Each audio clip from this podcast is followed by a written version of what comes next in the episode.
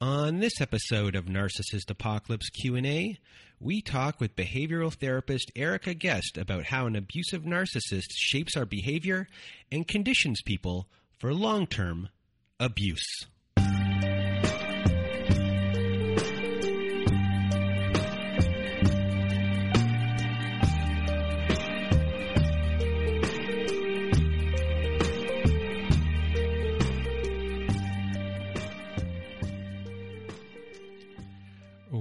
Welcome to Narcissist Apocalypse Q and A, everyone. With me today, I have Erika Guest. How are you?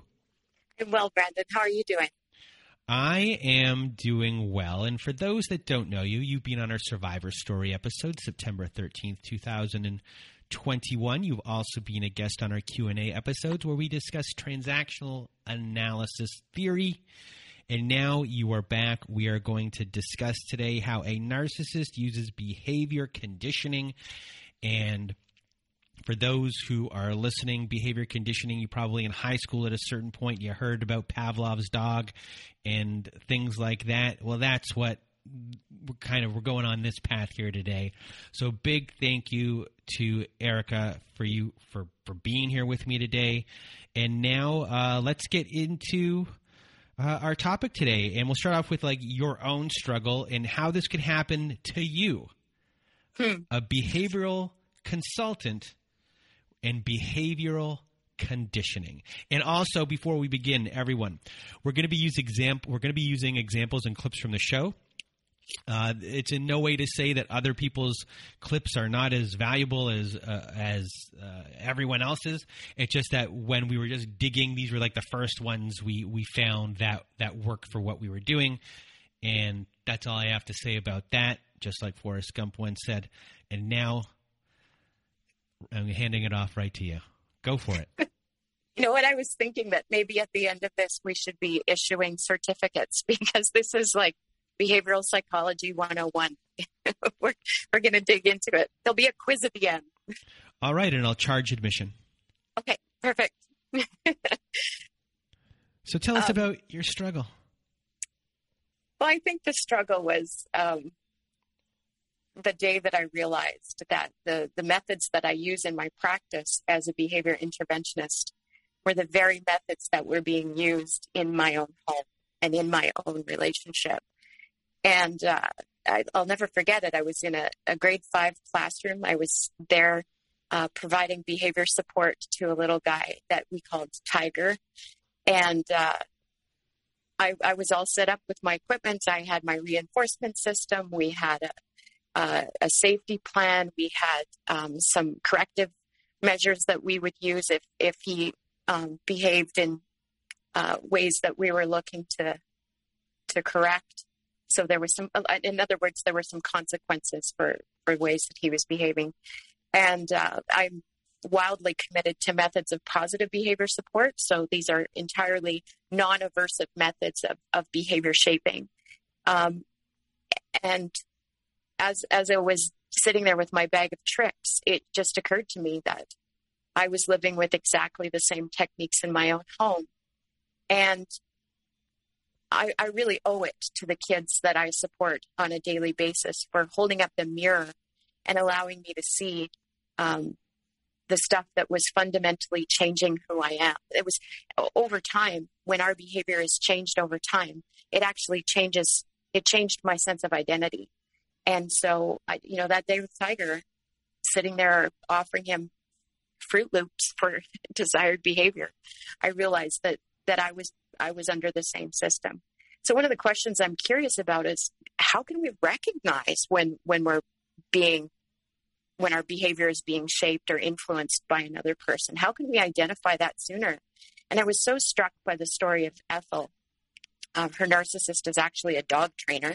So you can be sure that he's using the same methods that I am. And he has the audacity to say to her, um, Well, let's let's listen to the clip and, and let's let her tell the, that part of the story herself. Uh, he would tell me that he also told me that he could train people and he could train me. And I was like, no, you're not going to train me, right? And sadly, he already had. Yeah, he truly had. You know, we hear prior, prior to this moment all of the ways that he was reinforcing her and punishing her, and um, her behavior was already changed. I think it's pretty, pretty audacious for him to just make that kind of claim. And he's not wrong. He he can train people. He has trained people. And uh, the other interesting thing that he says is that he's not encumbered by the, the feelings that other people have. He's not burdened or limited by things like empathy or compassion. He doesn't have feelings like other people, spoken like a true narcissist. And uh, unlike him, uh, a good chunk of my university training is in the world of ethics. So on one hand, we have these methods of, of behavior conditioning and, and shaping. Um, and I'm people entrust their children to me and say, listen, we've got a problem and I need your help to fix this. And so on the other hand, I have the code of ethics that says, you know, how do I do this in an ethical way? And I am absolutely constrained by those, that code of ethics, unlike a narcissist. So uh, I'm going to use the term conditioning and shaping kind of interchangeably. And I should probably define those. Um, they, they certainly work together interchangeably. There's nothing wrong with that. So behavior shaping is the incremental development of a behavior over time. So training wheels are a really good example of a behavior shaping method. Or if you've got a kid who really likes to pet the dog, um, they're, you know, they're curious about the dog and they've always got their fingers up in its fur. And then you, so they're naturally curious. And then you shape that behavior further and you say, pet the puppy nicely, just like this, no pulling, good job. And so you shape the behavior into more of what's expected. Another really great example of behavior shaping has to do with how we teach babies language. So, and this this isn't actually a tangent. This is related to how a narcissist tra- tra- um, influences our behavior. Babies um, are known to babble in in the sounds of their culture. So the babbling of a baby from Japan will be different than the babbling sounds of a baby from North America. And so let's say that my baby is sitting in her high chair at eight o'clock in the morning. She's just woken up. I know that she's hungry. I've just warmed up her bottle. It's on the cupboard. Um, she's reaching for it. She's starting to fuss. She's starting to babble. And somewhere within that, I hear the B sound. And I say, oh, yes, that's your bottle. That's your bottle. And I want to give it to her as quickly as possible because I want to reinforce the fact that she just used the right consonant for the thing that she wants. So now we're making language useful between the two of us. And then over time, I'm going to, I'm going to request more. I'm going to sh- use behavior shaping. I'm going to say bottle. And I, someday I might hear her say, baba, which is now two syllables and the right consonant. We might call it a baba for a couple of weeks. And then, and then we're going to progressively work on that word until she's actually saying bottle. And that's how we use behavior shaping to, to land at that place where the behavior is exactly what we want it to be. And I think that, that method of behavior shaping is so useful to a narcissist, particularly around that frog in the kettle analogy, that if, if, if the narcissist came into the relationship on the first date, um, demanding the expected behavior, I, we'd all walk away. I, I assume like that, that would be too forceful and too much um, on the first date. It's like, well, I've got nothing to lose. I'm never going to see you again. But the frog in the kettle method really describes that gradual exposure, that gradual behavior shaping, the slow and systematic influence of behavior over time. Um, if you think about behavior shaping like wet clay, so in the hands of a narcissist, especially if we're attracted and looking for love, we're just like clay in their hands, and, and our behavior will be shaped accordingly. So the, the questions that I hope to, to discuss today, Brandon, are how can we recognize when someone is shaping our behavior at, so that we can, you know, hopefully uh, protect ourselves against that? Which of our behaviors are likely to be targeted? Um, that, again, describes how we can protect those particular behaviors of our own, and, and which methods are likely to be used to influence our behavior. I hope we can we can kind of cover those questions today. So I guess the, in the uh, first question of how do we know that we've been the target of behavior shaping? Um, and you have written down here uh, something called uh, The Doctors of the Dark Side, which is a documentary. um, and through this, you're, you know, if you can identify the methods that are likely to be used, can we be better prepared? Mm-hmm. Mm-hmm. That's that's actually the focus of that documentary. It's um it's the story of how the U S government uh, investigated the methods of torture that are used by enemy forces, and then what they did with that information is they provided that to mili- military trainees to say, "Listen, you now work for us. You're going to be in enemy territory. You might be taken hostage or captive. You're going to be subjected to these torture methods, and we're going to give you the tools to survive." And I mean, ideally, what the government wants to, is to protect state secrets. But um, what you know, when I think about the work of, of Mark Vicente, whom you, you interviewed with Vienna, um, you know, the whole purpose of his work as a filmmaker now is to equip people with an understanding of how coercive control works and how. Um, I, for me, it's it's not a stretch to say some narcissists use torture methods. Um, one of the first methods of, of any torture um, around the world is sleep deprivation. So when I think about, you know, the narcissists who keep us up at night, um, one of one of the first things that does is it, it affects our cognitive functioning. So um, my hope today is is to identify some of those methods that are used so that we can withstand the effect of that. So when it comes to, you know, knowing that we've been the target of, of behavior shaping, the number one sign of shaping behavior is when someone starts thinking, "I'm walking on eggshells," which you hear pretty much in every single one of our episodes. Mm-hmm. Mm-hmm. Uh, you know, and then we have some other episodes that we, we've written down here uh, when it comes to... Um, Hira, uh, who was a college student, she was goaded uh, to go to the pub when she wanted to be home studying. Um, and, and that is, um, ba- like, you know, someone's putting up their boundaries. And uh-huh. in, in this case, you know, it's not seen as boundary pushing in this episode, uh, in, in this person's story. It's not something that you look at as this is pushing a boundary. But it's used in this fun kind of idea of this is kind of what we do on a normal basis. It's not something that's scary. It's, um, you know, having a drink might be considered a treat, you know, for a dog in a sense.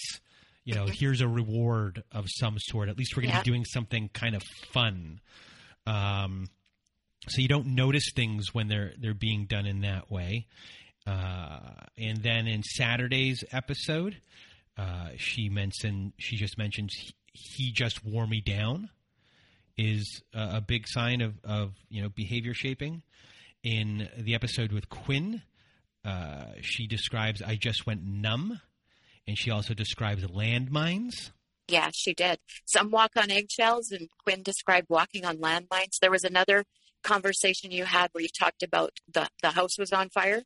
So all of those those speak to the sort of the insidious ways that somehow our behavior has been shaped to where we've learned, not, you know, to avoid those landmines and to walk delicately so as not to, to set off the moods of the narcissist. And eventually, a lot of people get to a point of their relationship, their toxic relationship or their abusive relationship, where they say to themselves, "I do not recognize myself anymore." Mm-hmm. And at that point, when that comes out of your mouth or you're thinking it, you've been shaped. Mm-hmm. You've been conditioned. You're no longer the same person anymore. and the desired effect by your abuser, by the toxic narcissist in your life, by the coercive controller in your life. Their work is done. Yeah, in fact, and you could say they're, in some ways their work is done, and in other ways you could say that that's when their work starts. Um, once once our once we've been groomed, um, then then the fun begins. I mean, then they've set up the conditions where they can do whatever they want, mm-hmm. because our behaviors are now thoroughly under their control. Um, yeah, exactly. So I guess at this point, um, are we going to discuss Ivan Pavlov? Sure, let's do it. This is Psychology one oh one. So classic conditioning, part one, Ivan Pavlov, nineteen oh two. Take us, take, take us on this uh, day in history, Professor. um, so first of all, classical doesn't have anything to do with music. It has to do with the, the, the first discovery. Classical, it's the classic. It's the first one. It's like Coke classic. Um, We should know about Pavlov that he wasn't up to anything nefarious when he was doing these experiments, and he did nothing nefarious with his discovery after it happened. He w- he wasn't up to anything bad. Um, he was actually studying digestion, and uh, I, I think he probably had the better end of the deal because they were using dogs, and um, he happened to be at the feeding end of things and not the picking up dog shit end of things. So he was lucky to be at, at that end of the lab. Um, one of the, the laboratory controls in this experiment for studying digestion in dogs was to ensure that the dogs were hungry. And I want you to put a pin in that because that has relevance to the narcissistic relationship. Um, keep, keep, keep your subjects hungry. Keep them wanting more. Um, So let's imagine as, that the onset of these experiments was triggered by a bell. The bell was actually, a, this isn't actually how it happened, but let's say that the bell um, signaled uh, that the food was to be delivered to the dogs. So the bell rings, the food is delivered, the dogs begin to drool. Salivation is one of the first autonomic behaviors related to digestion. Um, Pavlov takes his notes. The end. But then one day in the lab, the bell is rung and the guy delivering the food is late. And Pavlov notices that in the absence of food, they can't see it, they can't smell it, it's not in the room. In the total absence of the food, the dogs drool anyways. And he's like, well, why is that? So it turns out that that is something called associative learning. That a neutral stimulus, which is the, the bell, the bell means nothing, is paired together with a meaningful stimulus, which is food, and an association is made. And so the bell begins to represent the fact that food is coming. So um, I, there was there was associative learning that occurs. This is this really happens in the grooming stages of our relationship with a narcissist. Um, where where we're learning and our behaviors are bring, being brought under the control of the narcissist, where we the there's a neutral stimulus, like uh, the example I'm going to use is emoji, together with, with a meaningful stimulus, which is the moods of my narcissistic partner. Um, her name is Andy. My narcissistic partner is Andy, and so I'll I'll be referring to her uh, throughout this story. But Uh, so just a little bit of background about my relationship to Andy before I describe how her grooming worked. Um, we had a six or seven year relationship that was basically built on future faking. Um, I was promised that her relationship to someone else was over, that if I moved closer to her, we would be together. Uh, she pledged her undying love and made all kinds of promises and then never t- delivered on those promises. It turns out that Andy was basically a grifter. And uh, moved from relationship to relationship and place to place, living off the good graces of people, including their money. And I mean, that makes for a fantastic movie when we watch grifter movies and we say, how did they accomplish that? How did they do it? And the answer, how did they do it, in my opinion, has everything to do with behavior conditioning. So one of the first in this long distance relationship, um, and any couple who's built a relationship through texting very likely has their own language be- between the two of them. Um, I think there's some couples who, who will use like a, the, the eggplant represents a penis and a peach represents the vagina. And um, in our relationship, um, there's an emoji that's sort of like this. It's like a, a red mask, like a monster, the red monster. So in a lesbian relationship, the red monster represents menstruation, which matters when you're two lesbians who are hoping to have sex on the weekend. And it's like, hey, I'm looking forward to seeing you. And then you get the red mask and it's like, well, damn. So those emoji are just neutral symbols. They're nothing. They're inert. They're one dimensional until we assign meaning to them. And what I came to understand is that uh, we had almost like a three-star rating system. If if I got three kissy faces, like the little yellow emoji with a heart, three was the maximum amount of love. Um, three laughing faces was like maximum laughter. That I told a really good joke if I got three laughing faces. But I also came to learn that if I got a high five, um, she was annoyed by something. Um, the high five symbol actually represent, it was actually passive aggression, and she was, she was pissy about something. So if I got the high five right now, this is a sign of behavioral conditioning. If I got the high five, I would say, um, is everything okay? Because it would signal me that her mood had shifted. And, um, oh, did I say high five? Thumbs up was passive aggression. High five meant she was really mad. um, because if she was really in agreement with me, she would write the words out. She would say, oh, that's a great idea. But if she was really upset about something or actually in disagreement, then I would get the high five. Anyway, all that to say that I had been conditioned by uh, the emoji that she would use. They took on significance for our relationship. Um, and the faster I intervened in her shift in mood, the, the more I hoped to avoid a full-blown um, episode uh, just by running interference on her emotion. Um, that's classical codependency. You know, her, her moods are my fault. So I was thoroughly trained in how to do that. And up next, after we just explained Ivan Pavlov, we're going to go to explaining classical conditioning uh, with someone named John Watson. So can you explain John Watson? So Watson came along about twenty years later, and my disdain for him is no secret. Um, and if you want to join me in disliking him, then you just have to look him up on YouTube, because it's just appalling what he did. Um, like I said, Pavlov did nothing bad with his discovery. He just, he wrote about it, and other people got interested in it um, because it has the potential to do some really scary things.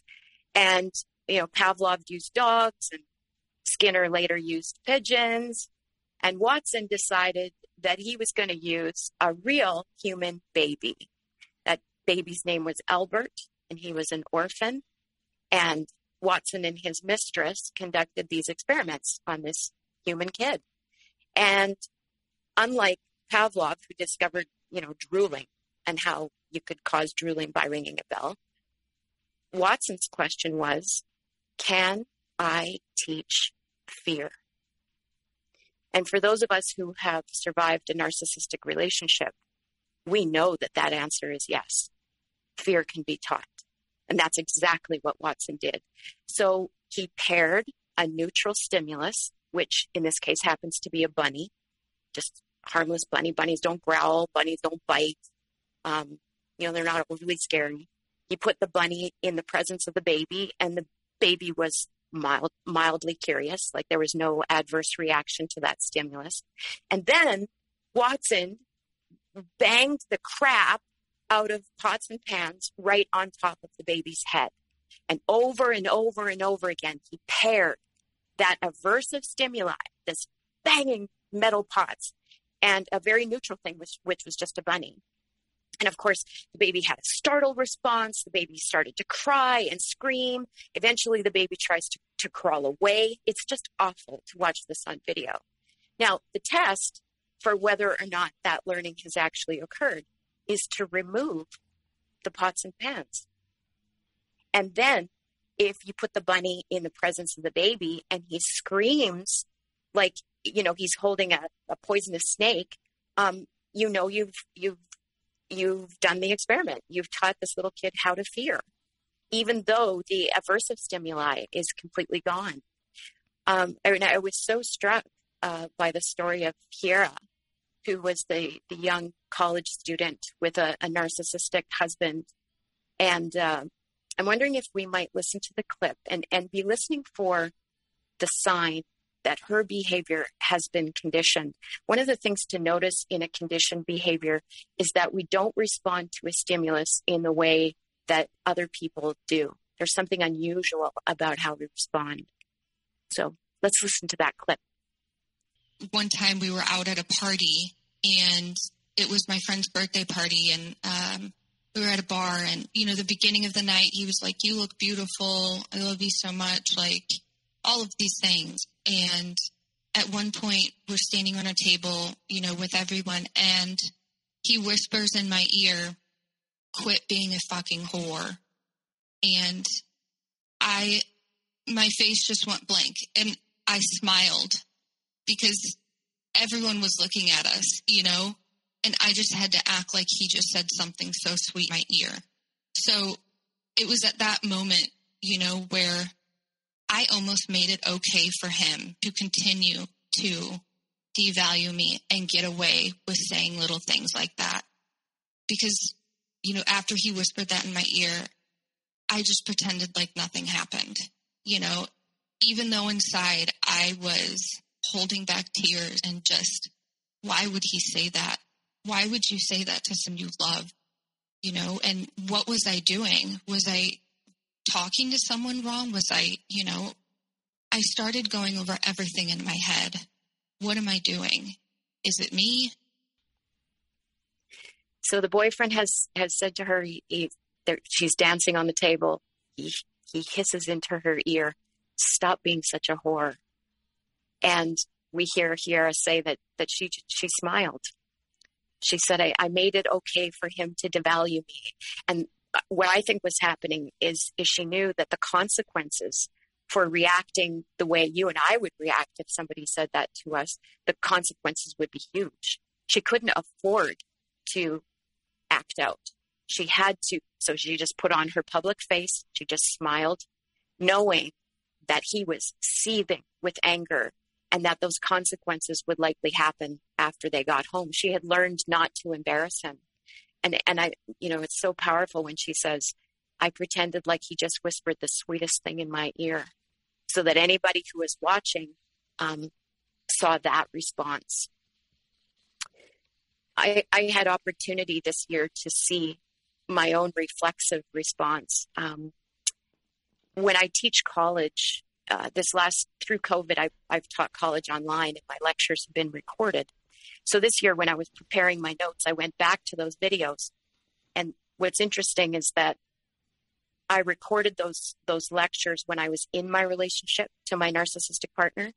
And, and this year, I taught um, having left that relationship.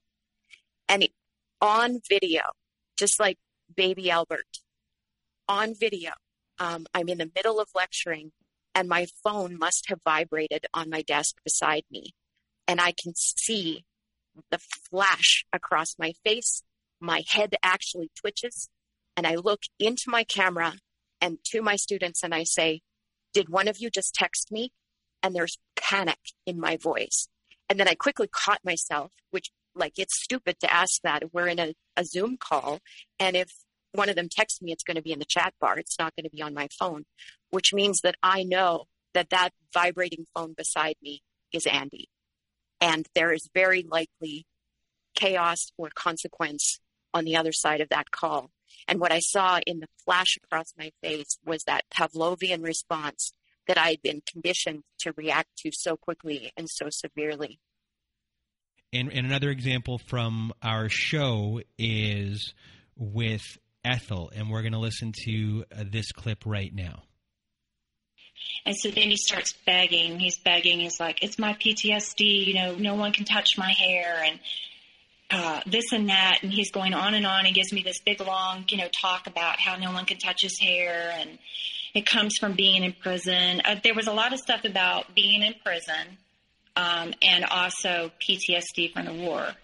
So I, uh, I let it go.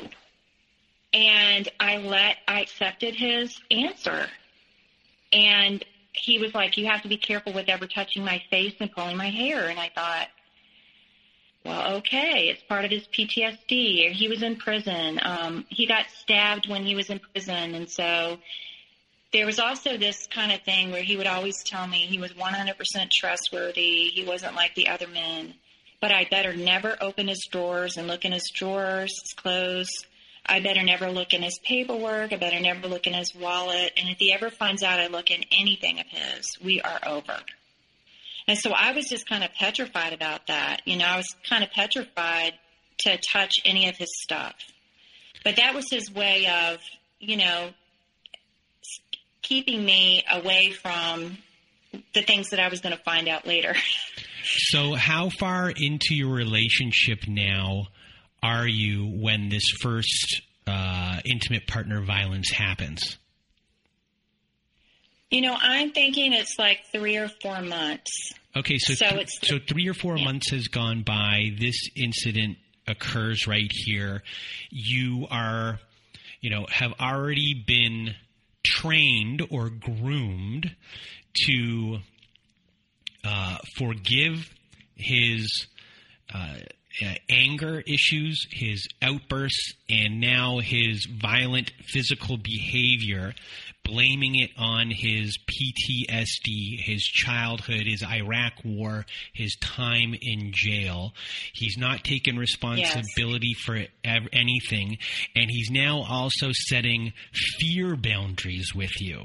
You're not allowed to do mm-hmm. this. You're not allowed to do that. You can't touch this. He's creating a separation for you to not find out about anything that he doesn't want you to find out about. And you are already afraid of those outbursts that have occurred, and you don't want to see those outbursts again.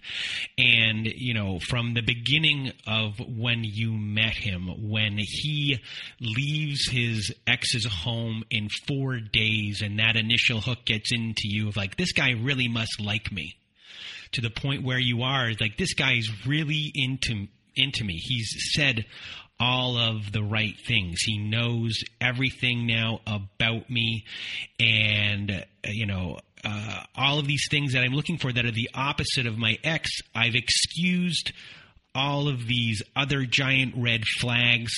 You know, a lot of this, yes, I'm scared, but at the same time, I'm used to this kind of up and down chaos. I'm, I'm still here. The sex is great. And, you know, and also within this time, boundaries are trying to be pushed. Um, yes. Mental boundaries, sexual boundaries with your body, and now uh, you have physical boundaries as well. So you're in a really bad spot here at the three or four month mark with everything that he's been able to get away with, and the trap in which was set to let that continue.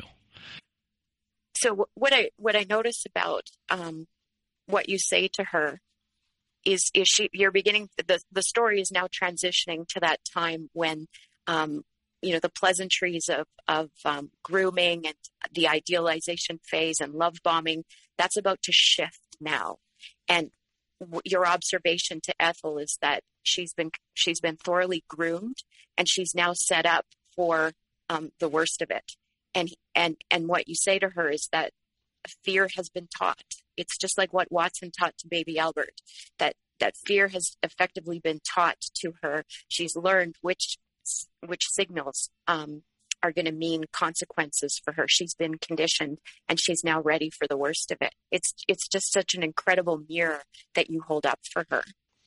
So up next, what we're going to kind of discuss right now is how a narcissist can benefit from classical conditioning. Mm-hmm. And we have three benefits here. There's behind closed doors, we have only the crazy is visible, and generalized learning. So take us through benefit number one, behind closed doors. All right. This this is this was such a wake-up call for me. I, I think the first benefit of classical conditioning to, to the narcissist. So the the benefit of classical conditioning is that the teaching goes on behind closed doors. We don't actually get to see the banging pots and pans. We don't get to see the coffee mug that gets smashed against the wall beside your head. We don't get to see somebody who, you know, puts a boot to your phone and smashes your screen. Uh, we don't get to see, um, you know, how many family photos, family pictures have been taken where the narcissist is actually pinching you in, in the in the back of the neck. Like, we don't get to see that in classical conditioning. All the training, all the teaching goes on behind closed doors. And all that's visible to the public is just the reflexive behavior, um, which to a lot of people will be completely invisible. I mean, Kiara is dancing on a, a table at a party, having a good time. Her boyfriend whispers something awful in her ear, and, you know, she, she shows no response. So all of that conditioning and training has gone on behind closed doors. Um, So the second benefit to the narcissist of classical conditioning is that all that's left over is the fact that we look crazy, that, that, you know, the victims of these, these methods just look insane. Um, eventually you get to remove the abusive gestures that you might have used to, to teach your victim how you want them to behave. You don't, you know, the pots and pans disappear. We've got a baby who's terrified of bunnies. So let's say we take baby Albert. He's going to daycare, and we take little Albert to the petting zoo, and, you know, he's having a good day and he's fine with all the animals. And then all of a sudden he's in front of the, the rabbit pen and he loses his mind. You know, little baby Albert, he's just like freaking out. And we're like, buddy, it's just a bunny. That's all it is. It's all good. And he's, he's screaming bloody murder. He's terrified. And it's, you know, before long he's at the pediatrician and getting medication and a diagnosis because he seems like a crazy kid when in fact, he's just been, he, we don't know what goes on behind closed doors. He's been taught to fear bunnies. And so when you think about us as survivors who, you know, all of a sudden we, you know, we have a big reaction to something, or we're, we're crying uncontrollably, or we're, we're triggered by something. And it's like, wow, you know, she really is nuts. Like, no wonder he left her. She's, she's crazy. Well, You you don't know what goes on behind closed doors and how we've been affected by those threats and by that violence and by those those aversives. Um, you know, she's you, you, you just you. I think there was a, a story one time when someone said they soak us in gas, and then they marvel at the fact that we're flammable. Like, right? That's that's the effect of that conditioning behind closed doors. Um, The third and, and final benefit of, of conditioning to the narcissist is what we call generalized learning. And this is something that, that Watson experimented with. He congratulated himself on having taught an infant how to be scared, you know, father of the year. And little side note, um, Watson's children died by suicide. No surprise. So, I mean, he's an asshole. So he decided, Um, having effectively taught this kid to be scared of rabbits, to experiment. You know, what would you do with a stuffed bunny? Um, there's there's a YouTube video where Watson is wearing a, a bunny mask, and um, you know, what effect of it, does that have on the baby? And and eventually he just use a, uses a little pelt of fur, and the kid just screams. So we, in behavioral psychology, we call that generalized learning, where your initial stimuli or trigger is the bunny itself. And then we generalize that learning to things that resemble that particular thing. So you think about the benefit to the narcissist in that, that, you know, if, if you've terrified me at home by punching me or by punching the wall, and then we're out at a restaurant with a bunch of people and I see you clench your fist and that scares me, I start to tremble. And I think, you know, I'm just dreading going home with you. That's generalized learning. Or, and it might even be far more subtle than that. It might be, you know, your face changed or your tone of voice changed. And that's generalized learning, to where even just the milder symbols of the consequences are are evident in, um, you know, how, how the victim responds or how the survivor responds. So those, I think, are, are three of the, the real benefits to classical conditioning. I don't know if they do it with that much intention, but they're clearly doing it. And what is, I guess, the survival tip when it comes to these benefits to the narcissist? I think one of the, the survival tips is, is to notice which boundaries you've been asked to compromise and to guard them.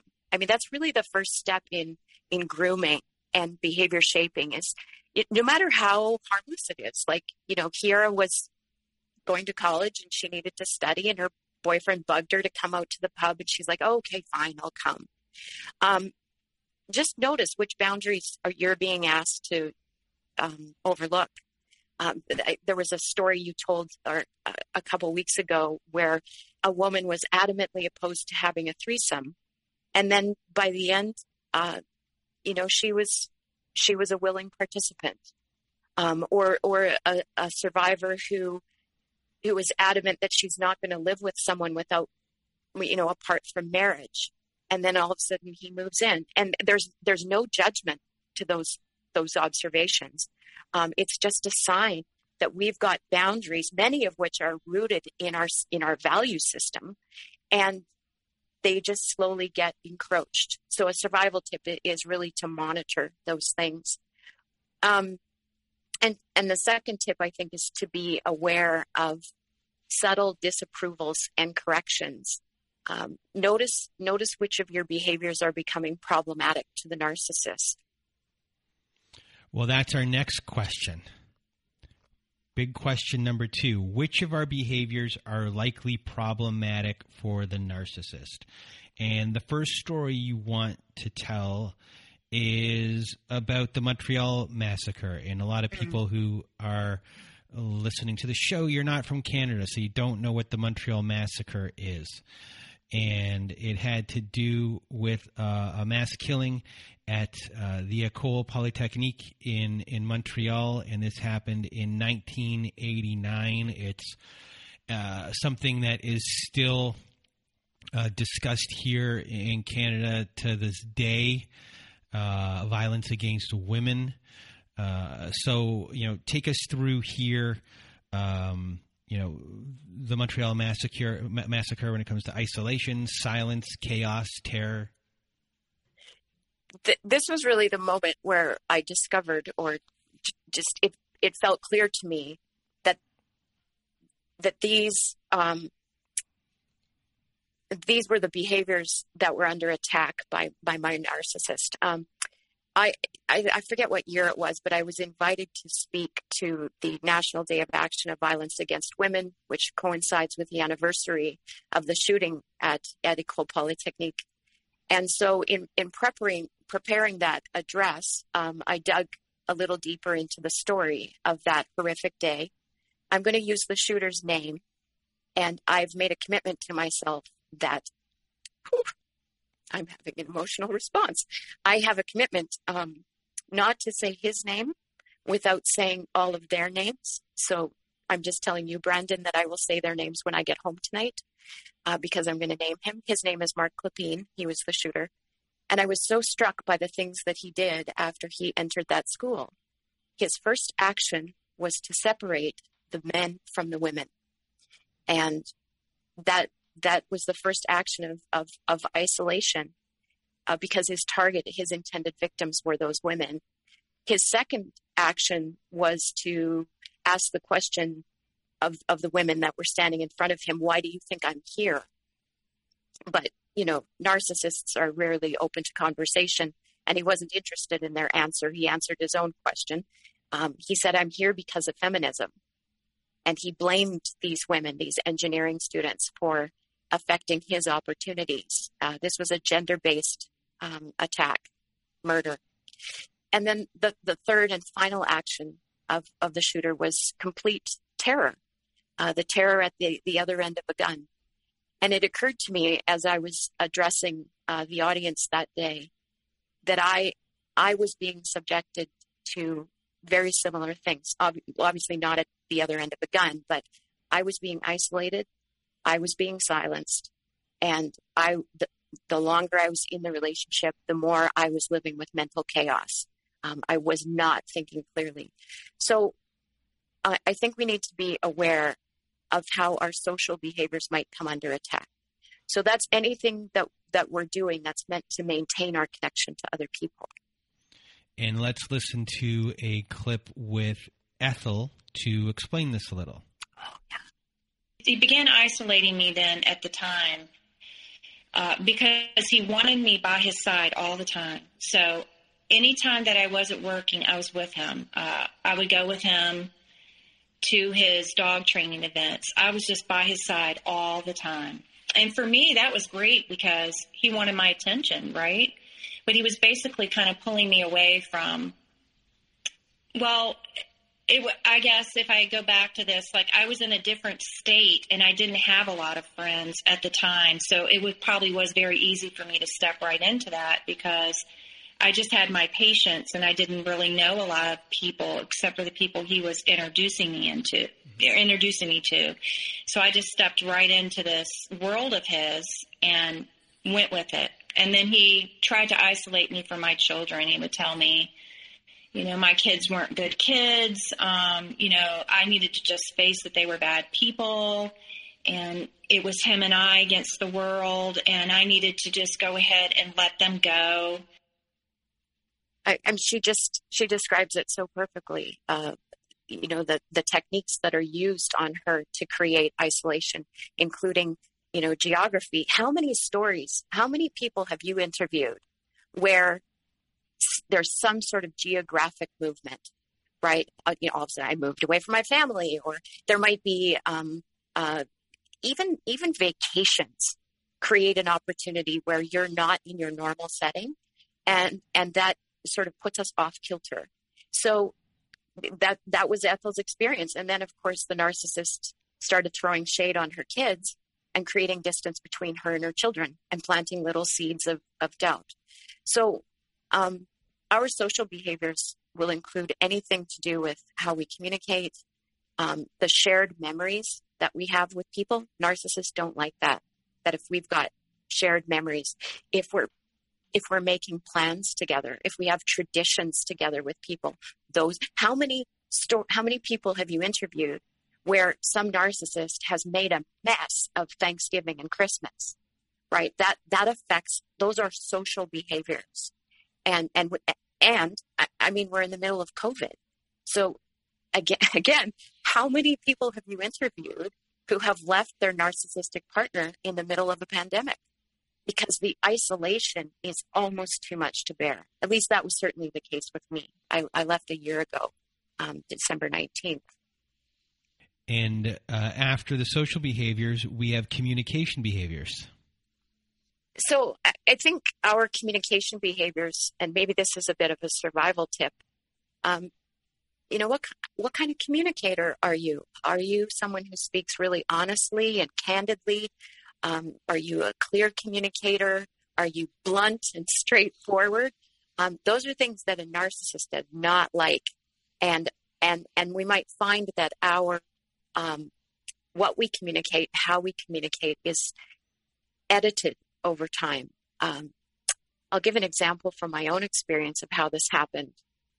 Um, you know, when you're hanging out with friends and you're a new couple, somebody's bound to ask you, how did you two meet?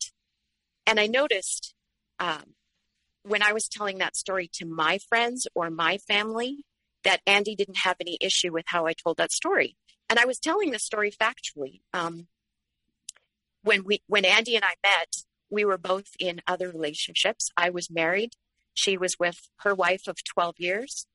And, um, that, you know, I tell the story, haha, that I met Andy on Facebook. Somebody recommended her to me. She was really aggressive on Facebook, and everybody at the table laughs because we all know that Andy is aggressive on Facebook, and she's self-righteous, and she tells everybody what to do. She's bossy. And then, of course, I tell the story that we went to private messenger. I, I went to private messenger, and I found the sweetheart there that I grew to love. And then everybody laughs at that part of the story too, because we all know that side of Andy as well. And I was free to tell that story um, as often as I wanted to, to, to my friends. But there was a day when we were hanging out with friends who were not only um, from Andy's side of the world, but who had also been friends with her and Sarah, with, with her ex, her ex-girlfriend. And so, you know, I told this story a dozen times, and I, it never occurred to me that I couldn't tell it here. So I told exactly the same story, and all, and all of a sudden I noticed that Andy wasn't responding in the same way. And she, she said in front of our friends, um, you know, you really freaked me out that day. Like, I thought, who is this freak? Like, who does this? Who reaches out on Facebook like this and then goes to private messenger? And, you know, I, I, you really, you know, you were just another cisgendered woman, hetero, unhappy marriage, chasing after somebody like me. And I mean, it just shut the whole conversation down. And I was so embarrassed by that consequence, by that correction, that it's a story I simply stopped telling. Now, why the difference? Why was it okay to tell that story the way I did for as long as I did, and now suddenly it was wrong? And the answer was that um, if that story got back to Sarah, she would know how much Andy had lied to her, because we were being triangulated. Um, she was lying to both of us about the status of that relationship. And so over time, uh, my story became edited in in ways that suited Andy's purposes. And up next, we have cognitive behaviors. Well, and this is the hallmark of narcissistic abuse, is uh, the attack of our ability to think independently and clearly. Um, so this is actually, again, I'm going to credit my students with this, the, the children that I support. I was sitting in my office one day reviewing a student's file and looking over a, a psych assessment, a psychological assessment. And what I noticed in the subtests for the psych assessment is it listed things like working memory, processing speed, um, perception, nonverbal communication. And, and then within that, you know, we would think of things like decision-making and problem-solving and self-regulation. Those are all cognitive behaviors. And altogether, we call those executive functions in, in psychology. And as I was looking at this kid's psych report, I mean, you know, we might end up with a diagnosis, we might end up with a learning disability. But as, as I looked at this report, I was, I was suddenly struck that my executive functions had been under attack, that one by one, my memory was affected, my perceptions were affected, my ability to problem solve, my ability to self-regulate, like to regulate my own emotion. All of that was being affected by this relationship. It was, it was debilitating my ability to, to think, to think independently. And when it came to finally making my escape plan, um, with the help of a counselor, I made my escape plan uh, at a time when I was thinking clearly, or in like brief periods of time where I, where I had clarity, knowing that come that moment that I was poised to escape, that I would be back in that place of mental confusion. And I mean, it's no rocket science to to say that gaslighting serves the purpose of, of affecting our cognitive functions. Like, you know, at the end of the day, you, you don't even know how to spell your own name. So um, I, I, I think in terms of survival tips, those are the three behaviors of, of ours that we need to guard really carefully. And now we're going on to uh, number three, question three, recognizing the methods. How do we recognize the methods of coercive control? I think it would be great to start this section with um, Quinn. Uh, amazingly, uh, here we are talking about Pavlov and Skinner, and Quinn, when she was a PhD student, uh, had time in the laboratory, and She, she again, she uses that example of, of behavior modification from the laboratory. And this, um, she talks about the, the the methods that were used on the mice that were in the lab. So let's listen to her, her clip here. He, he became so, so cruel, but in a random way that, um, and I have to tell the story about the mice, because I had in college taken a psychology class, and there was this experiment where there were these mice, and the mice would be shocked for different reasons in this experiment. I know it's really mean. Um, and they would not care. They would get shocked. Um, every time they did X or Y, they would get shocked. And they would, you know, try to avoid those areas, and then they would go about their business. Then they would do the second experiment where they would shock the mice randomly in different places for no reason. And the mice became depressed. And that was me. I was the mouse that was just getting shocked and rewarded for no reason. And I couldn't, I, I felt helpless and really, really depressed. What, what Quinn has described is that um, there was a pattern of shocking. Like the, it's, it's a form of punishment. The, the consequence was delivered to the mice, as she says, on a, on a, in a random pattern. The random pattern of punishment had an effect on the mice, and scientifically what they noticed is that the mice became depressed. And so for at, at this point, the story, Quinn's story kind of pivots, and she goes on to describe um, the, the depression that she felt, the impact of this intermittent punishment that she experienced at the hands of, of her narcissist. We hear a lot right now in, in literature around narcissistic abuse about something called intermittent reinforcement. And it's it's such an important observation. But I, I want to add to that today, Brandon, because intermittent reinforcement, if you think about a narcissist has a toolkit, intermittent reinforcement is only one tool. There's a whole range of tools that narcissists use to condition or shape our behavior. There's many systems of, of rewards and punishment um, that are used by, by people with personality disorders. So we're now going to go into uh, the guide to setting up a reinforcement system. Sure, right? Um, let, let's offer this up for free if there's a narcissist who doesn't know how to do this. Um, so uh, I guess the, the first step within this reinforcement system is knowing what your victim wants. What is their motivation? Yeah, absolutely. And I, I do this in my work. Um, you know, when I get a, a new referral and I'm getting to know a kid, I, I have a formalized uh, reinforcement inventory to know what that kid likes. I want to know what what sports team they like. I want to know their favorite color. I want to know their favorite food, what they do for fun. I, you do a reinforcement inventory to find out what the motivations are, and um, and and then you can leverage that for the behaviors that you want to get. So I actually did an experiment. I was like, well, how how on earth does, does a narcissist figure out what my motivation is? And and so what I did is um, I have a colleague. I found a colleague who I, I don't know very well outside of work. Uh, she's the same age as me, and she's single. And so I thought, if I look at her first twenty-five posts on Facebook, would I be able to gather what her priorities are, or what her motivations are, or even what her value system is? And it, it was just so clear to me uh, what, you know, I had a really good idea of what might be important to her. And then with only very brief and, and superficial interactions with her, I was able to piece that information together that, you know, those are the things she posted on Facebook. These are my brief interactions with her in person. That makes a lot of sense. And if I was a malicious narcissist, I could leverage that against her.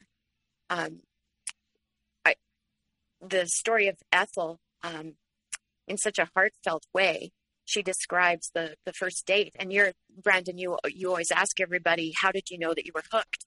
When did you know that you were hooked? What hooked you? And and Ethel tells this heartfelt story about how she was hooked on the first date. And I, I, I would love to listen to that um, in her own words. Um, I think the first hook came, like, at the end of that um, dinner. He asked, he, he says to me, I don't want this evening to end. And he asked me to take a walk around the city with him. So at the time, my son, my youngest son, is on drugs. I'm a single parent. I'm going through a lot emotionally with my child. And we walk around the city. He's very much a gentleman.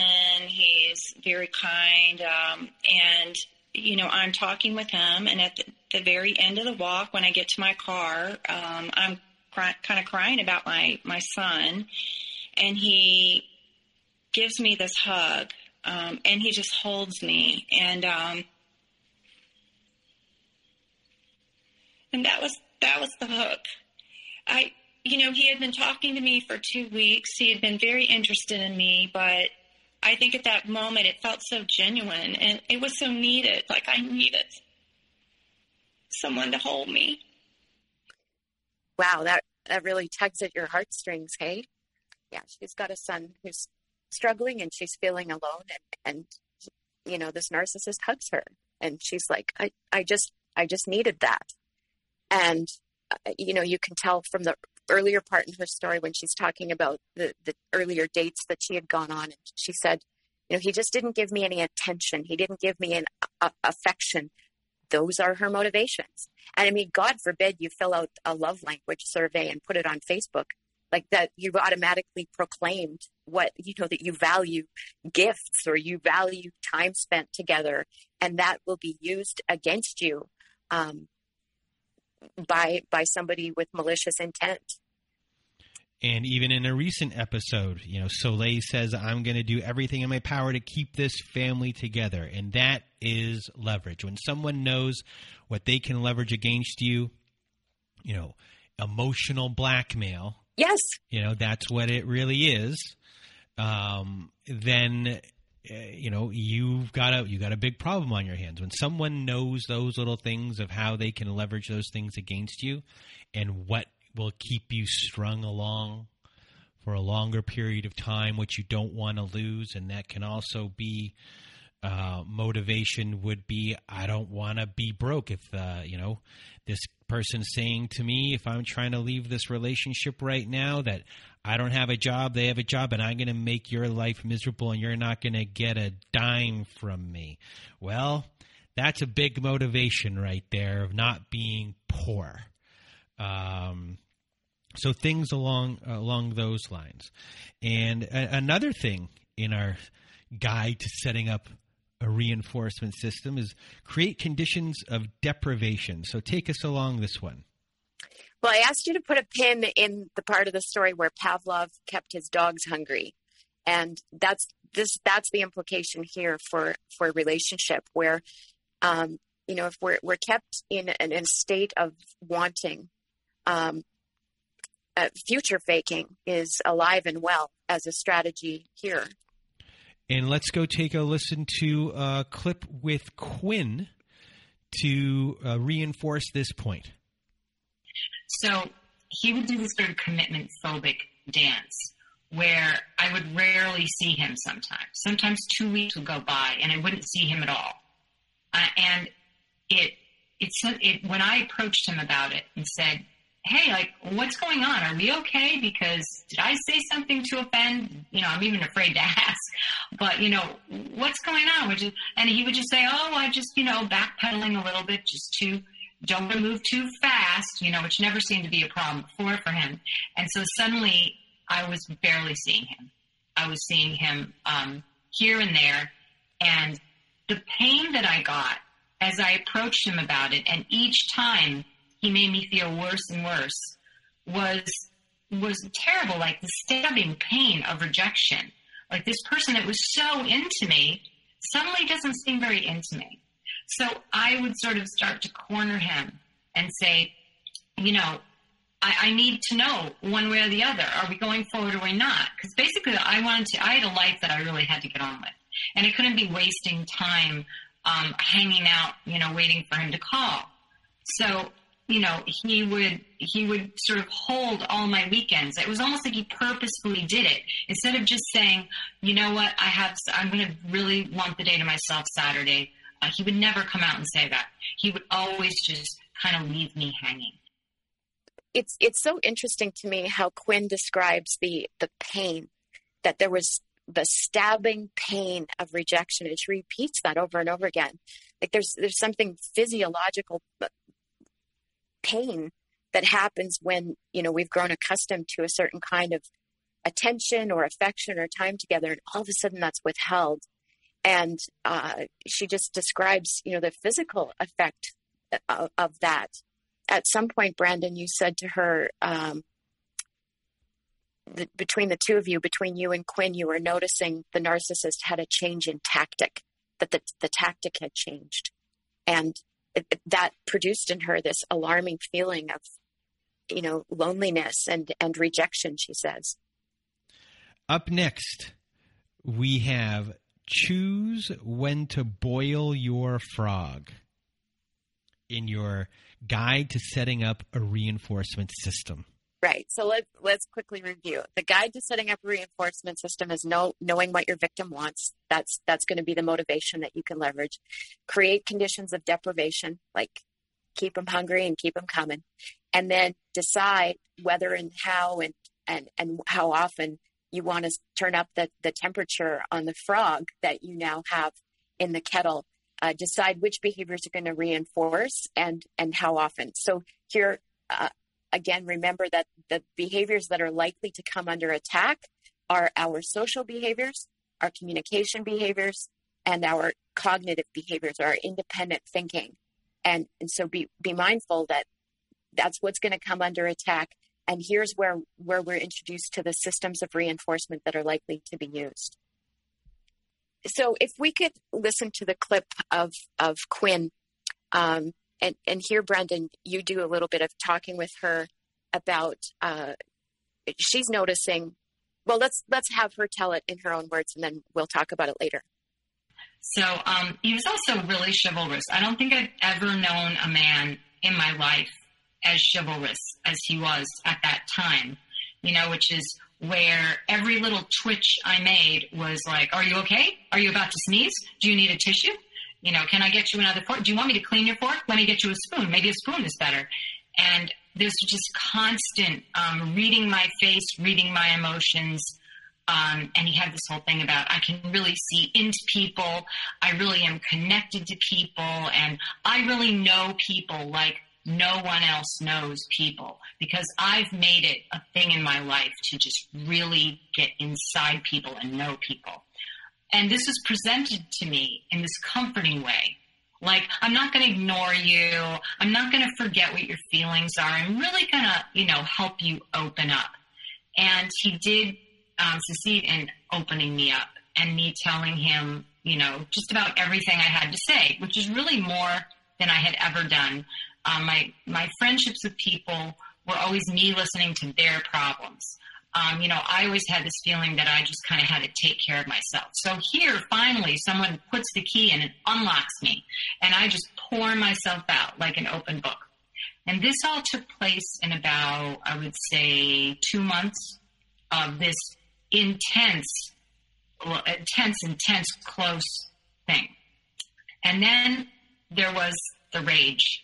And one night- so, so before we even get to the rage, you know, with everything that's happened here in the first two months, you have, I guess it's an intense concentration on everything you're doing. I not, that's a bad wording. Attentiveness to yeah. your needs, to a point where he's overdoing what is needed, and that is overwhelming. It shows a chival- chivalry or a chivalry, a chivalrousness, is that a word, that yeah. you are not used to. And the even though it's seen as chivalry, it is a form of, I guess, control of, of a sort, in the sense of you're being conditioned right here with all of these attentive things, that your needs here are always going to be attended to. and that is a big hook for you. And, you know, you have common interests, you're being mirrored at this point. So are these common interests real common interests, or as a fluke, or is this something that he's really um, mirroring, in your opinion? Right. No, I think that he was mirroring most of it. And, and maybe some of it was he was genuinely sort of just agreeing with me, but I think that it was really mirroring more than it was genuine. So we're literally at the, the twelve-minute mark in her story, and she's she's described the idealization phase, the love bombing. She's described him as a Disney prince. She's, she describes over and over again how chivalrous he is. And what what you notice in her story is, first of all, that her narcissist is, is now beginning to change tactics. And, and how you say it is that he's overdoing it, and that we're getting too much of a good thing. And that really has implications here for this system of reinforcement. So I, I love the fact that we talk about intermittent reinforcement in um, narcissistic publications. I, I think it's really important. Intermittent reinforcement um, describes what's called the slot machine effect. And scientifically, we know that there is no system of reinforcement more powerful in the creation of addiction than the intermittent kind. So the way intermittent reinforcement works is, is if you think of the slot machine, we pull the lever, and then sometimes we win and sometimes we don't. It's it's pretty rare in my experience to have inter, intermittent reinforcement isn't the, often the first tactic that a narcissist use. The first system of reinforcement that narcissists are likely to use is, is unlimited positive reinforcement. So if intermittent is the slot machine, unlimited is like the buffet table. It's just unconditional access to all the things that you love and value and appreciate. And um, it's tailor-made to whatever it is you happen to, to love, to, to your motivation. It it comes often. It is often abundant, like over the top. It's often unexpected. And the other thing I notice about this system of reinforcement is it's often public. So people, other people see how well you're being treated and, you know, the, this lavish affection that you're receiving. And the purpose of unlimited positive reinforcement is to create addiction. That's its purpose. It's to create a baseline of what you can expect, so that months down the road, when you start craving that person that you love, that you fell in love with the first time, that's this person. And I see everything through the addiction lens uh, for the most part.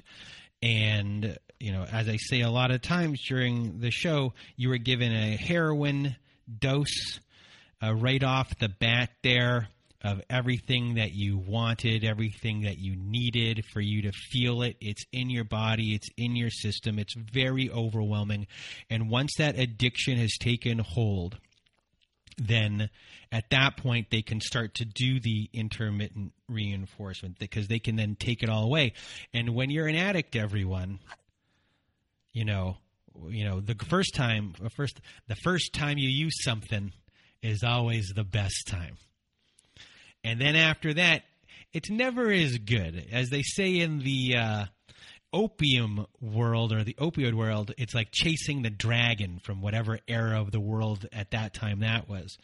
And, you know, uh, you know, all this kind of happens during the ideali- idealization phase, during the love bombing uh, phase, and then eventually you start to get what I consider to be like the testing of the addiction, where then something can be taken away or something bad can happen. And then when you give that addiction crumb back to them, they get that sensation, they get the hit, it overwhelms them, it goes into their veins, they get the initial feeling that they got, just like if it was a Pavlovian dog reaction. They salivate, their heart goes, their butterflies are back, and all of a sudden things are good again. And once you're in that state, once you've been given that addiction state, in my opinion, you're toast. And that's why it's so difficult and people have such a difficult time leaving at the end of everything or even when they're gone, because we're all addicts. You know, when an addict is an addict, some people eventually can stop going to meetings and they got it under control. But for a lot of people, that addiction is still there and they have to go to meetings every day and they have to do the work every day because it's in them. That feeling is there. That's how powerful it was. It's a drug. And some people who become an addict, they might not have actually had problems. They just got hooked. But when you go to an A A meeting and you go to a G A meeting for gamblers or whatever, they're filling a void, you know, in themselves in a lot of way. And, and these addictions are the thing that's filling the void. And for people in these situations, a lot of us might be codependent people coming into this, and there's a void that needs to be fixed, put in there. And these people are the void, except they're a drug and they're an addiction in itself. We don't know it's bad for us, but we're used to it. Somehow we're, it's, you know, we're attracted to it. And, you know, drugs aren't good for us, but for some reason we still take them. We know it. And that's what we have to try and find ourselves out of eventually. Mm-hmm. And I railroaded this whole entire uh, conversation here. So let's go to a, a survival uh, survivor tip here. Before we do that, I, I want to respond to what you just said. Um, when I was telling my episode initially, when I was telling my story initially, um, I, I got to a point in the story where my behavior no longer made sense. Like I was doing something that didn't make sense anymore. And I, and I offered an explanation. I was like, well, I guess it was because I loved Andy, or I guess it was because I wanted to belong to the gay community. And you, you stopped and you, and then you, you said, she gave you your heroin and then she took it away. And I, I had never heard that metaphor before. It's completely foreign to me. And I didn't even know what to think of what you said. You know, at that point, Andy had bought me a camper van, which was so important to me. She had done a number of other love bombing kinds of things. And then she took it all away. And I found myself in this bizarre state of craving, like an insatiable need to clamor my way back into her arms. And you used that heroin analogy. And I, you know, I responded to it as we were recording. But boy, I, I had to think about that after the fact. Well, she's just not your drug. She's also your drug dealer. And, you know, when it comes to the survival tip of these things, a lot of people, when you're an addict, you think that the thing that can fix you is the thing that is hurting you. And you think that thing might be perfect and that's what you need.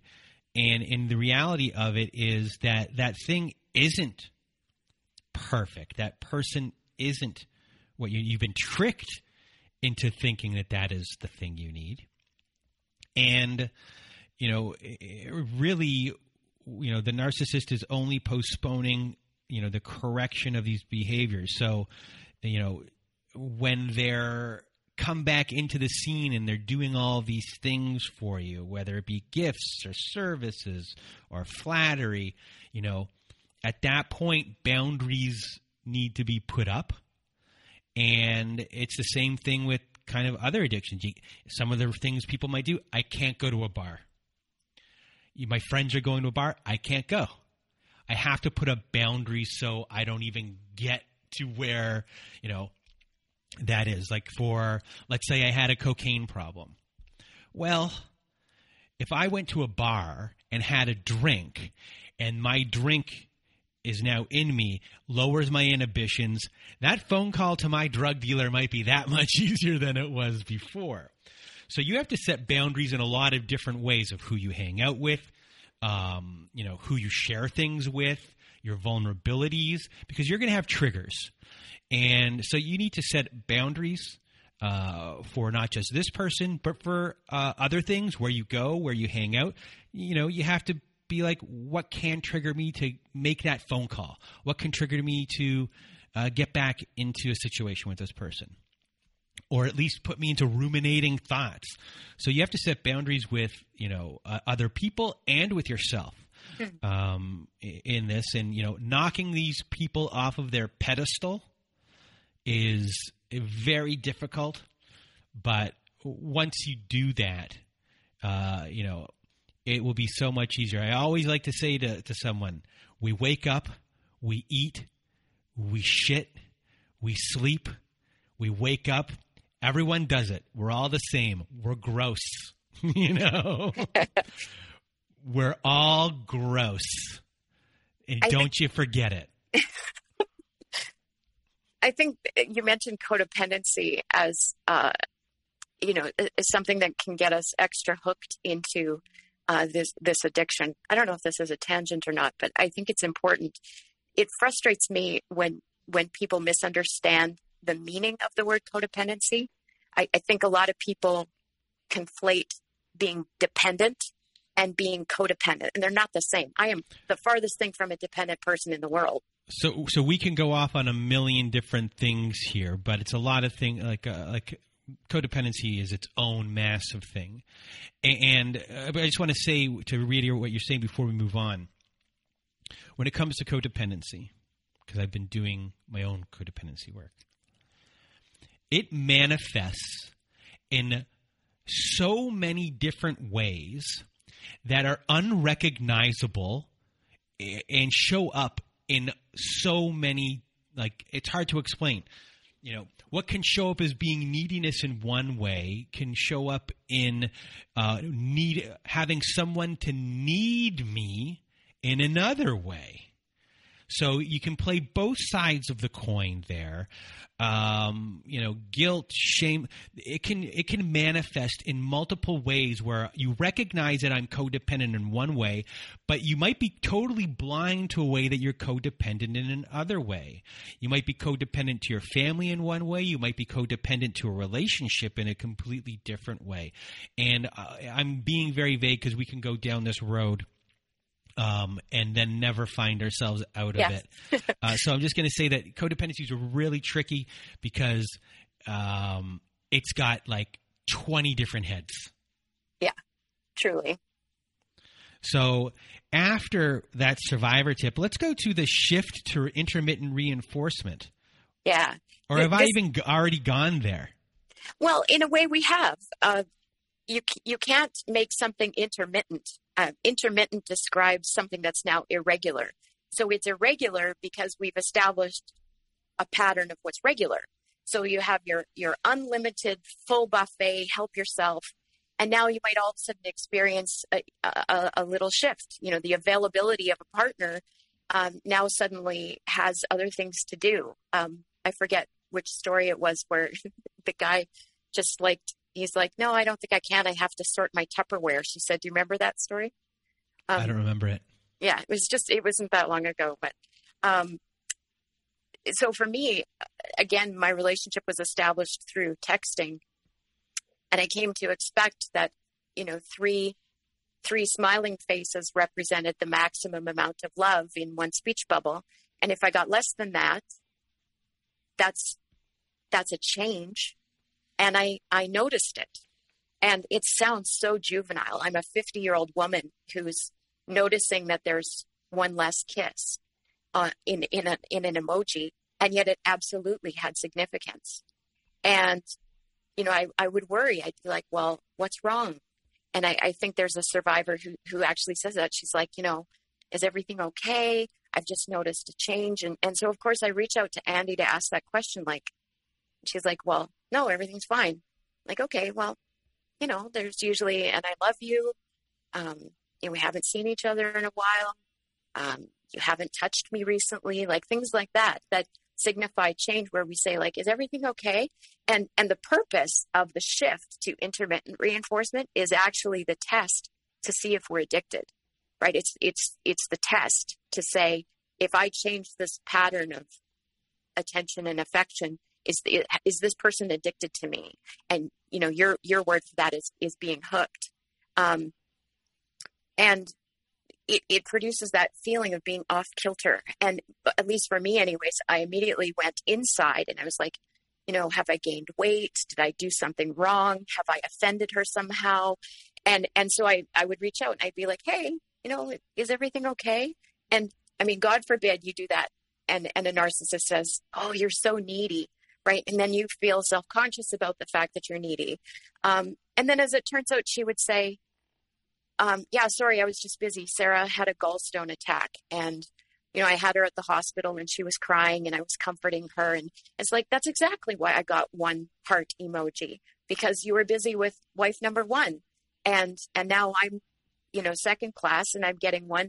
So as H G Tudor says, um, I, I was in a, a three-way love triangle. I, I had a partner who had a duplicate life. And when she was pouring out her love and affection for one woman, um, I, I, I was, I wasn't getting the, the full deal. And when you should expect it is exactly when you think you've had enough. Boom. Like clockwork, they know. Until actually, for some people, it gets to a point where you've totally been destroyed and there is no coming back for you, and they know that they can just do terrible thing after terrible thing. Um, but for the most part, you know, as soon as they think that you're had enough or they're gro- you're growing suspicious of something, that's when the intermittent reinforcement can come into play. So, you know, the way it kind of works is reinforcement is to encourage more of your desired behavior. Uh, punishment is to deter unwanted behavior. And then the positive reinforcement is the contingent uh, addition of a response. And then a negative reinforcement is the contingent withholding of a response. Would would you say that's correct? I would absolutely say that's correct. But let, let's define that even further just so it's it's really clear. Positive and negative, when we're talking about these, these systems, this behavior shaping, positive does not mean that it's good. Positive means that something is added. So positive reinforcement means that you're you get roses or you get a kiss or you get time together. You're receiving something. That's positive reinforcement. Negative reinforcement, um, it sounds like an oxymoron, but negative means something is removed. So here's how negative reinforcement works. Um, negative reinforcement is the, I'm going to say contingent removal. Contingent means it's connected. The removal of something that you're motivated to stop. It's aversive. I, it's unpleasant. I want it to stop. And the, the answer is yes, I will remove that when you do this. So a great example of that is your seatbelt dinger. It's aversive. It's mine actually gets louder and faster the more I ignore it. So I I'm, I can't ignore it. The desired behavior is that I put my seatbelt on. And once I do that, the aversive thing stops. The same is also true when you're, you've got a screaming kid and you're walking through a store and you scoop them up and put them in the cart and they're like, let me down. So you know what their motivation is. They want freedom. They want to walk. And then you, you set up a contingent system and you say, listen, I will let you down if you settle down and you be quiet and you walk closer to me. So that's the that's negative reinforcement. I'm negatively reinforcing you for doing what I want you to do. Positive punishment is added to our lives. Uh, a narcissist will add gaslighting. They will add threats. They add confusion. Negative punishment then is the removal of something. That's like being grounded, right? Like something is taken away for the sake of deterring unwanted behavior. And, and that's where we see things like stonewalling and gaslighting, where, where we are punished in a way for what we have just done by removing something that we want. We want communication or we want contact, and now that's being withheld. And, uh, you know, we, uh, a lot of us know that there's a show called The Big Bang Theory. And in The Big Bang Theory, we're actually using an example that's not from the show. We're using, could you believe that we're going to be using an example from The Big Bang Theory on this show? But yes, we are. There's an episode where Sheldon uses positive reinforcement on Penny. And later Sheldon says to his roommate, if you let me use a squirt bottle, I'll have her trained by evening. What what Sheldon is speaking to is, you know, that he's using positive reinforcement on Penny, and it's I mean, it, it looks harmless and it's playful. He's giving her chocolates for doing the things that he wants. But what he says to his roommate is, if you let me punish her, I will have this polished up by tonight. And what he's speaking to is, is the powerful combination of reinforcement and punishment at the same time. And narcissists are masterful at this, where we're re- reinforced for the behavior they want to see and, and punished for any infractions beyond that. So I, I like to think of these systematic ways of shaping our behavior like sandpaper. Um, you know, when you first drywall and you've got big chunks of drywall, you use like eighty grit sandpaper to knock off the big parts and, and sort of get the wall into shape. And then, and then you polish it up with your, your last grit of sandpaper, you know, one eighty or two hundred grit sandpaper to sort of polish it off. And, and the punishment at, as the narcissistic cycle gets worse and worse is, is just sort of a change in sandpaper to sort of finish off the behaviors that aren't yet under control.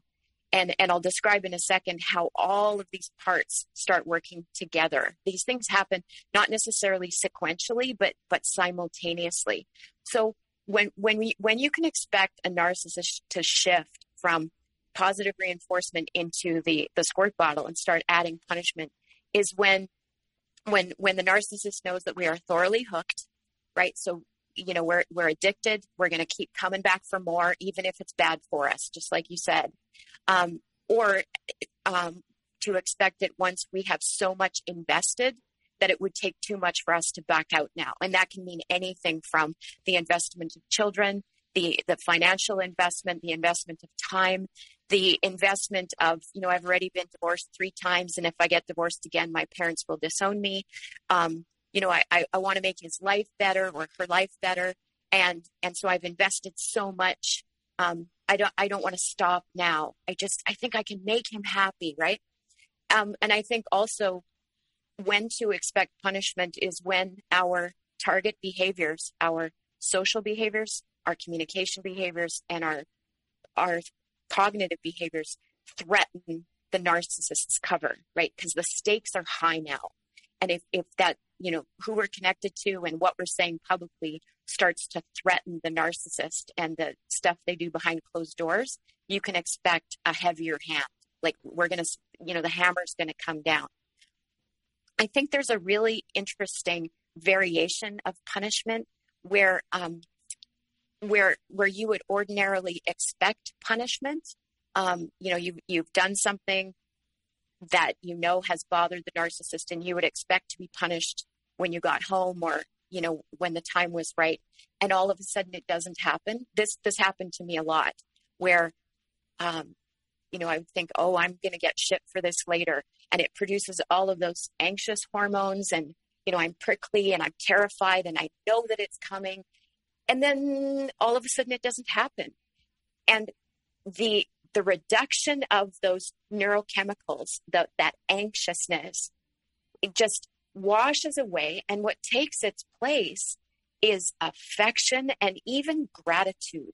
Like, thank you for not yelling at me. Thank you for not hitting me. And, and that variation of punishment, in my opinion, has a powerful role in the trauma bond because Um, there's one author who says it's like thanking your captor for a sip of water. Like they're the one who's holding you hostage and you're thanking them for their kindness. So uh, let's talk a little bit about uh, negative reinforcement before we end off the show. I'm really glad you said that because I, I think this is a sort of an under-recognized method that narcissists use. Ne- remember, negative reinforcement is the contingent removal of something that's yucky, that's unpleasant, for the sake of doing a desired behavior. And and so it's sort of the, it's up to you strategy. Like, I wouldn't have hit you if you hadn't worn that dress, um, is is negative reinforcement. We're getting the, getting the message that we have the power to make something better for ourselves if we just did something different. And um one of the things Andy used to do is, is if I dared to bring up my feelings with her, um, Andy, Andy had no time for my feelings. She had no empathy. And I, I don't think she liked to deal with the, the effect that that had on her. So she would squash my feelings. And at the end of a long argument about me bringing something up about how I felt, she would say, you know, the next time, if you could just say it this way, or if you could just approach me this way, the conversation will go so much better. And so, man, I, you know, I basically write that down and follow that script to the letter the next time. And of course, it, it never worked. Like, she gave me a fake script that she's never going to be happy with my feelings. But, you know, I, I'd be less of an asshole if only you did this, this, and this. That's how, how negative reinforcement really works. Let's let's have a look at how this all works in tandem. Um, you know, we've we've listed these strategies one, two, three, four, but they don't very often happen in sequential order. Once once it's all been established, this all starts working at at the same time. And this is how my work works as a behavior interventionist. Um, I've I've got all of these tools in my tool belt that are happening at the same time. The the first step in invi- in in uh, behavior intervention is to set up the environment where you can do your job. And the ideal environment for a narcissist is a partner who is isolated, who is silent, and who is mentally confused, like just absolutely confused through gaslighting. That's the, those are ideal conditions, just like Mark Lepine in the, the Montreal Massacre. He created those conditions where violence could happen. And and that's the environmental uh, setting where where narcissistic abuse occurs. And for this example, we're going to be using an approach of canceling Christmas. And, uh, you know, the so everything here will have to be about uh, canceling Christmas and all the different aspects that, that play into it. Right. Thank you for saying that. Yes, this is a comprehensive approach to canceling Christmas, uh, which we know lots of narcissists like like to do. So I am geographically isolated. Uh, and Andy has asked me to move two provinces away from my family, which I have done. I am now completely apart from them. Um, she has put all kinds of restrictions around the things that I'm able to say to other people. I, I constantly misspeak, particularly as I represent the gay community. I, I always do it wrong. And, and my brain is fried. Like, my executive functions are shot. So the environmental condition is right for canceling Christmas. This was so interesting to me. Let's say that it's October. Um, and I've just had a conversation with my brother on the phone. And first of all, there's probably no one on the planet that I love and respect more than my brother. No one will ever come between me and him, which is a real challenge for Andy. And, but he's my brother and he irritates me sometimes. And so I had had a conversation with him and something was bugging me. I sat down on the couch after my phone call and I said, man, that irritated me. Andy dried her hands. And she came to the couch and she sat with me. I was I was complaining about my brother. And she took my foot, put it in her lap, and she was rubbing my foot as I complained about my brother. She was reinforcing me for complaining about my family. And then here and there, she sort of added her own complaints, which is the, you know, the seed planting that was like, hmm, that that's kind of a problem. Yeah. And it, I mean, it looked like empathy, but she was encouraging me to criticize my family. So he's, she's positively reinforcing a situation here, giving you a good feeling mm-hmm. about bad things. In yes. Life. Nicely said. And, uh, you know, the next category would be conditioning, and conditioning can come in different forms. It can come in, you know, negative memes about Christmas. For people that don't know what memes are, I'm not going to explain it to you. That's down another rabbit hole. Uh, it could be about minimalism. It can be about consumerism. Uh, you know, uh, you know, uh, so you have written down here Hanukkah. What's yeah, that there, about? Well, there's a reason for that. Um, this has to do with triangulation. Um, Sarah, Sarah is Jewish, and so the the Andy Sarah duo is all about Jewish traditions. And the Andy Erika duo is all about Christmas. And and so these memes, in a very subtle way, um, Andy knows that I'm a minimalist and that I oppose consumerism and the commercialism of Christmas. I oppose that. And so these memes are meant to sort of encourage me in that direction. And eventually I, I have shame about the fact that I want to go celebrate Christmas with my family. Like, hmm, I thought you were a minimalist. Well, I can still see my family. So it, it's just this subtle, covert way of conditioning me into thinking that Christmas with my family is going to be a bad thing. Meanwhile, she's also holding on to the fact that I complained about my brother last month, right? This is all happening at the same time. And then we get the two different kinds of punishment coming up. And the first punishment is a negative punishment, which is stonewalling. You know, stonewalling for you at this time happened with your Christmas plans. You don't know what's going on. Things are kind of in limbo. Uh, would be fair to say. And then another thing would be snubbing the gifts that you're making for your family. So in a way, undermining kind of what you're doing here. You know, you're they're taking a positive thing here and now spinning it uh, to you that what you're doing, um, you know, they're punishing you and who you are and your family in a way here. Um And taking things away. They're just taking things here. So that would be, mm-hmm. I guess, the negative punishment. Well, well, even even taking away my sense of pride. So, you know, I don't participate much in, in consumerism. I, I take pride in the fact that I, I give homemade gifts. And, you know, I feel good about that. I'm happy about that. But when I when I say, hey, look what I made for my mom, and she's like, mm, whatever, like it's it, that's negative punishment. She's she's withholding, uh, you know, oh, that's really beautiful. And so I just start to feel kind of stupid and silly about wanting to have Christmas with my family. And then eventually there's what becomes threatening, like the threat of punishment. Um, she she sort of runs interference on the plans that I'm about to make with my family to go back to Manitoba to be with them. And she's like, hey, guess what? I booked the resort in upstate New York and, you know, we're going to go for Christmas.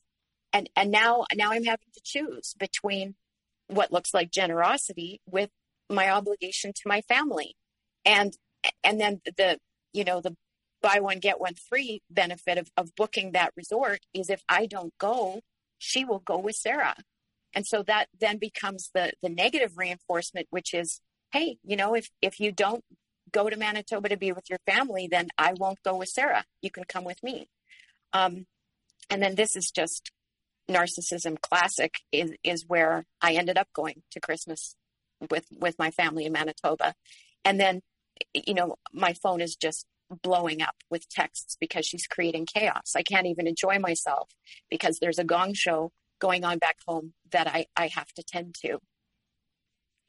So all that to say that, that those aren't sequential events. Those are almost simultaneous events, all of which are meant to to impact um, participating with Christmas.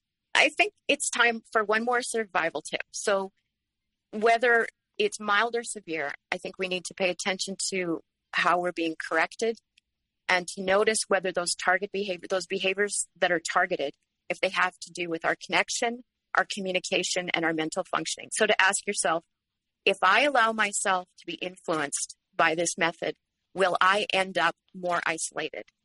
If I allow myself to be influenced by this conditioning method, will I end up voiceless? And if if if if I don't pay attention to the methods that are used against me, and am I going to be just like losing my mental function? And if the answer is yes, then that means the narcissist is attacking those things. Um, they have effectively created the conditions in which some of the worst abuse can occur. And so when I think about, you know, turning this on its head and saying, okay, you know, Doctors of the Dark Side was about, these are the torture methods that are likely to be used. We want you to be able to withstand it and survive it and come out the other side. So we really identified a lot of those things. And Valentina, you know, I shouldn't have favorites, but boy, oh boy, I love that episode. She is just a remarkable woman. You'll recall that um, she's a financial genius. And she single-handedly made her narcissist a multimillionaire, uh, just an empire of the newspaper business. She established offices in four major cities around the United States. Um, and, and then and then such resilience Like, she earned and lost and made money behind the scenes in order to escape with her son, not once, but three times. And the, the, my favorite clip, I, I just, I think we should le- let her, her say it. Yeah. So, uh, I found out about narcissism eight years in. Um, I was in the bathroom on the floor in the dark, bawling my eyes out, just super dramatically, all dramatic like, and sniffling and crying and yelling and bawling and just tears and snot just coming off of my face, just having a complete breakdown, as I did weekly, multiple times a week. And of course, my ex is doing nothing. He's just like watching T V in the other room. And I, uh, I'm on the floor and I have my phone with me and I Google, why is my boyfriend bullying me? And that Google search is what changed the trajectory of my entire life. So found out about the word narcissism and just went down an entire rabbit hole of,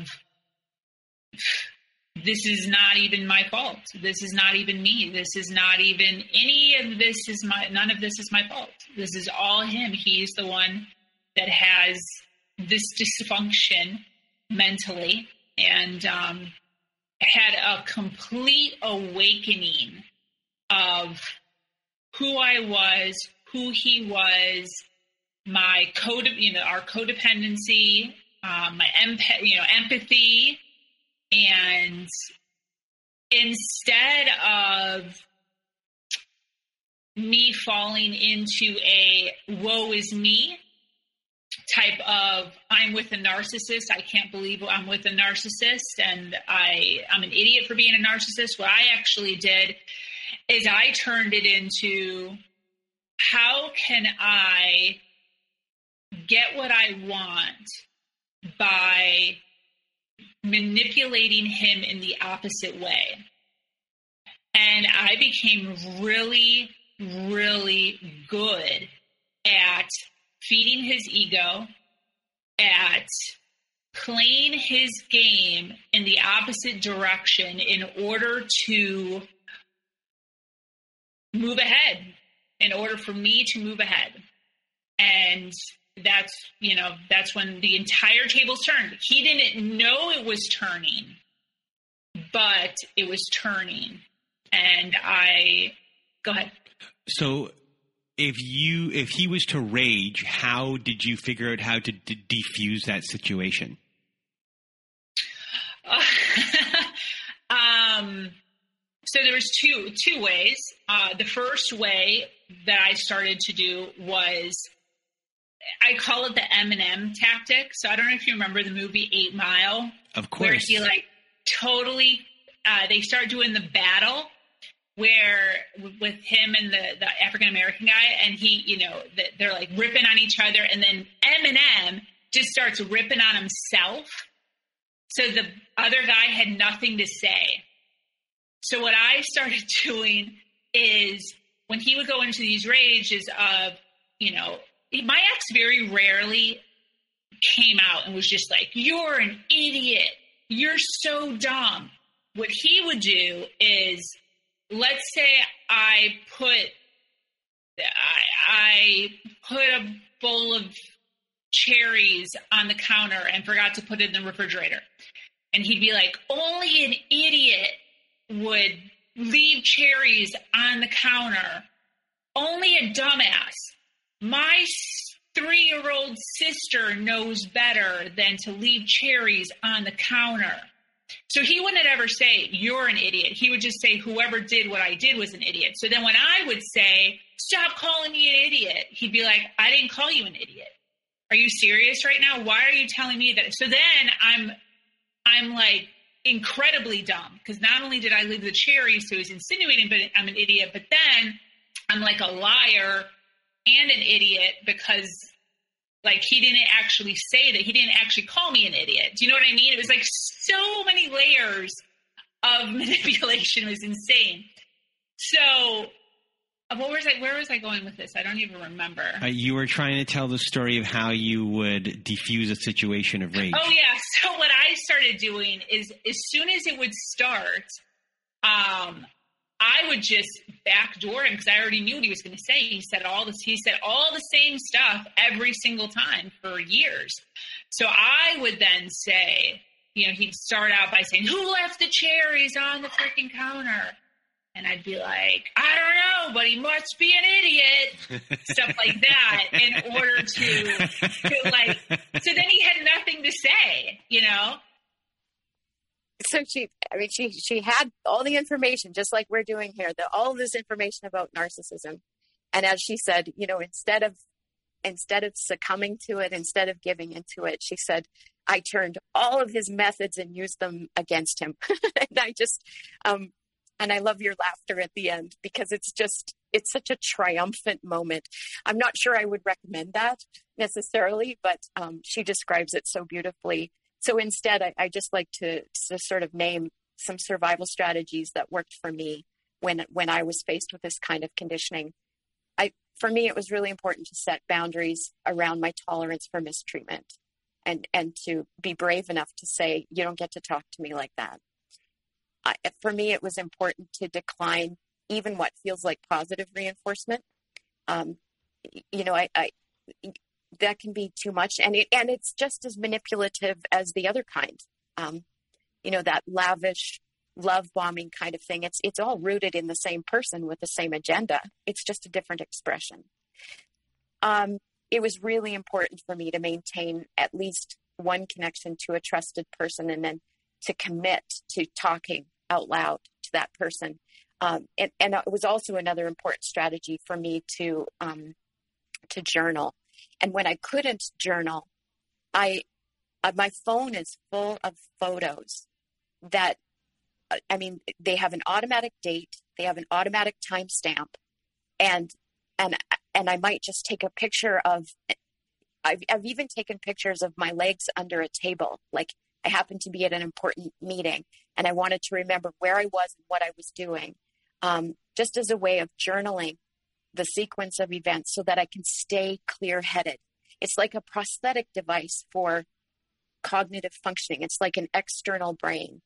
Um, and that really allowed me to maintain that mental clarity rather than falling prey to the, the confusion of, of gaslighting. Um, just One more story. Uh, I think it was in the in the, one of the Star Trek movies where a, a captain was um, held hostage. He was taken hostage, and he was subjected to methods of torture. And at the start of of his captivity, he was presented with a, a little thing that had five lights on it. And his his captor would say, "How many lights are there?" He would say, "There's five." And then he would be subjected to tremendous torture. Am I telling this story correctly? You're smiling already. Uh, I just enjoyed you be imitating uh, some Star Trek ca- captain going, "There's five." Okay, good. I'm glad I'm doing it right. Um, and so over the, the course of time, his captor says, like, just, just say there's four and, you know, I'll give you a meal. Just say there's four and I'll turn, I'll set you free. He's like, "No, there's five." When he gets gets gets back to his his ship, um, and he's being checked over, she she says to him, "How did you know that there were five?" And he said, "I didn't. I he said I saw four, but I knew from the world prior to the abuse that there were five, and there will always be five. And so I just kept saying there's five. I just kept telling myself that. And when it came to my own mental confusion, like the, the sum total of all of this behavior modification, um, I just to anchor myself in, in, in things that were real, including my friendships and time with my dogs and time in nature, um, was just my way to stay anchored with reality. So I hope those, those survival strategies have been, have been helpful at the end of all of this. And if that fails, then just go back to Valentina's episode and do what she did. Well, Erika, once again, I want to thank you for being a guest on our show. Today we talked about complicated things. Hopefully we made it all simple for everyone listening. Uh, I really enjoyed uh, talking with you again uh, today, and all the knowledge that you're sharing with everyone, and all this work that you're doing to help everyone uh, out that you do voluntarily. So a, a big thank you. Uh, for for being part of our lives, the show, and uh, we hope to see you again soon. I hope to see you again too, soon too as well. It was great to visit with you. And thank you once again, Erika, for being a guest on our show this week. And if you want to be a guest on our Survivor Story episodes, please do go to narcissist apocalypse dot com. Top of the page, there's a button there that says guest form. You click on that button. All the instructions you need are there. You can either fill out our guest form or send us an email from there at narcissist apocalypse at gmail dot com. We are always looking for more stories.